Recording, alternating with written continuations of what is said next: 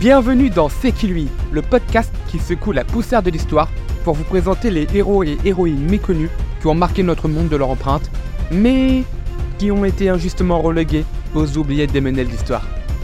Assez des Césars, de Jeanne d'Arc et des Louis XIV, il est temps de faire place à ceux et celles qui ont vécu des vies incroyables, qui ont façonné des époques entières, mais dont le nom a été éclipsé par les stars de l'histoire. Dans chaque épisode de C'est que lui, nous partons à la découverte de ces personnages fascinants qui méritent leur moment sur les projecteurs. Attendez-vous à des récits palpitants, des anecdotes surprenantes et des aventures incroyables. Vous serez émerveillé par ces figures historiques méritantes, des rebelles obscurs aux inventeurs méconnus, des explorateurs intrépides aux artistes incompris. Rejoignez-nous dans une plongée profonde dans les vies de ces hommes et femmes qui ont joué un rôle essentiel dans la construction de notre monde. Préparez-vous à dire c'est qui lui? Et être surpris par ce que vous allez découvrir. Chaque vie compte, chaque histoire mérite d'être entendue et chaque lui, chaque elle a marqué le monde à sa manière unique. Ne manquez pas un seul épisode chaque semaine, car qui sait qui nous présenteront ensuite Parmi les nombreux personnages historiques abordés dans C'est qui lui, je me suis rendu compte que je n'avais jamais parlé d'explorateurs. Pourtant, ils sont nombreux à avoir sillonné le globe terrestre pour découvrir les recoins cachés de notre planète. Des amoureux d'aventure, une soif de découverte, et bien sûr pas du tout sponsorisés par un pays aller découvrir une potentielle terre à coloniser. Mais alors vraiment pas. L'amour de l'exploration. Certains sont rentrés dans la légende. Christophe Colomb, Magellan, Esteban Zia et. D'autres, bah... bah on ne sait pas qui c'est en fait. Mais explorateur, c'est aussi un métier à risque. Cannibale, piège mortel, jungle dangereuse, panne de GPS. Une partie rentre chez eux, d'autres appellent leur femme pour prévenir qu'il y aura un petit peu de retard pour le dîner avec sa belle-mère. Et certains, disparaissent à tout jamais dans la nature. Aujourd'hui, j'ai décidé de vous parler d'un explorateur qui aurait mieux fait de rester au lit. Anglais, explorateur, sa recherche d'une cité perdue va le conduire à sa perte. Mais Percy Fawcett, c'est qui lui? Allez hop, on y va, en route pour l'aventure. Percy naît à Torquay en 1867, en Angleterre. Il étudie au collège de Newton Abbot et choisit la carrière militaire et devient élève officier. En 1886, il obtient son brevet d'officier à l'artillerie royale. En 1901, on l'envoie en mission secrète en Afrique du Nord, suivi d'un séjour à Malte où il décide d'apprendre la topographie, l'étude des cartes. En 1906, il est approché par la Société de géographie de Londres afin d'établir une cartographie de la frontière entre le Brésil et la Bolivie. Les deux pays se disputent la culture du caoutchouc dans la région, car les limites territoriales n'y ont pas encore été établies avec certitude leur gouvernement a décidé de faire appel à un Britannique afin d'assurer une certaine neutralité. Pour une fois que les Anglais sont neutres, Percy commence son exploration en 1906 et prend soin de décrire minutieusement dans des notes ce qu'il voit.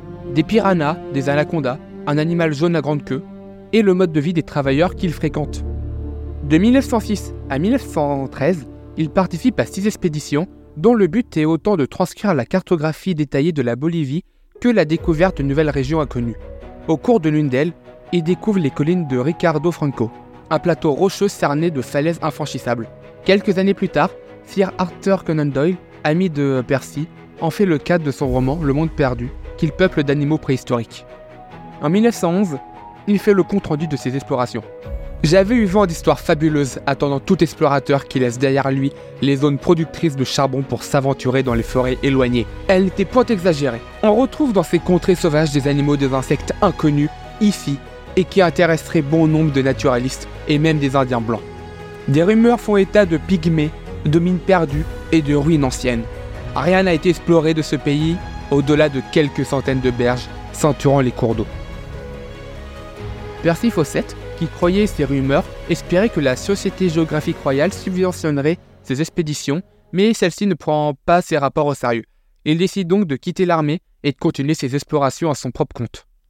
En 1914, la découverte d'un manuscrit à la Bibliothèque nationale de Rio de Janeiro, daté de 1753, le manuscrit raconte les pérénigrations d'un aventurier portugais prétendant avoir découvert une vieille cité. Percy Fawcett reprend du service dans l'armée à l'occasion de la Première Guerre mondiale. Après 1918, il entreprend l'organisation d'une expédition qui lui permettra, selon lui, de redécouvrir cette cité perdue, à laquelle il croit tant et à laquelle il a donné le nom de code Z. Sympa. Pour l'accompagner, il fait appel à son fils Jack ainsi qu'un ami de son fils. Sympa la sortie père et fils. En avril 1925, ils se dirigent vers la région prétendant trouver la cité. Ensuite, ils ont l'intention de se diriger vers l'est, vers la Serra dos Rocardo. Pardon pour la prononciation, j'ai fait allemand LV1. Le 29 mai, il adresse un dernier message. Nous sommes en ce moment au camp du cheval mort. C'est le point où mourut mon cheval en 1920. Il ne reste que ses os blanchis. Nous ne pouvons nous baigner, mais les insectes nous obligent à ne pas nous attarder un seul instant. Il fait très froid la nuit et frais le matin. Mais vers le milieu de la journée arrive la chaleur des insectes. Et jusqu'à 6 heures du soir, nous souffrons au camp un véritable martyr. Vous n'avez à craindre aucun échec. Alors là, je dis juste respect. Le mec dit clairement que c'est l'enfer, mais bon, tout va bien pour lui. À la suite de ce message, l'expédition en facette ne donne plus aucun signe de vie. Pendant un an, on ne s'inquiète pas trop. L'explorateur avait prévenu qu'elle pourrait prendre du temps. Mais les rumeurs commencent bientôt à affluer.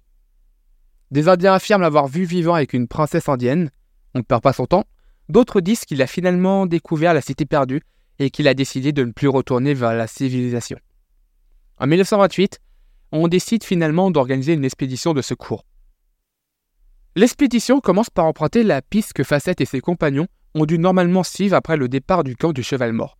Ils parviennent ainsi à un village où ils ont la surprise de voir le chef de la tribu portant, suspendu à son cou, une plaque de cuivre ayant appartenu à Percy Fawcett.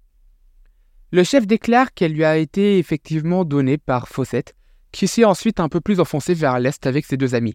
Diot, l'explorateur, continue son voyage, mais préfère leur rebrousser chemin car les aborigènes se révèlent véritablement hostiles. Au cours des années 1930, d'autres expéditions sont organisées. Certaines d'entre elles disparaissent, probablement massacrées par les Indiens, et celles qui survivent vont tout au même constat. On aurait massacré l'explorateur, mais on ne retrouva jamais ses os. Cette exploration légendaire a été reprise de nombreuses fois dans la culture populaire, dans des livres, des bonnes dessinées en font référence comme dans Tintin et l'oreille cassée, Don Rosa dans la jeunesse de Spixou, mais aussi dans le jeu Shadow of the Tomb Raider ou dans le film la Cité perdue Z, réalisé par John Gray. Voilà, maintenant tu connais l'histoire de Percy Fawcett. J'espère que cet épisode t'a plu. Si tu n'as pas envie de passer à côté d'autres vies incroyables, je t'invite à t'abonner à mon podcast pour ne rater aucune sortie. Je t'invite aussi à me suivre sur Thread et Instagram pour ne rater aucune information sur les épisodes suivants. Si tu as aimé cet épisode, tu peux le partager et le liker pour permettre au plus de personnes possible de connaître cet explorateur perdu. Je te remercie d'avoir écouté son histoire et je te dis à la semaine prochaine pour un nouvel épisode.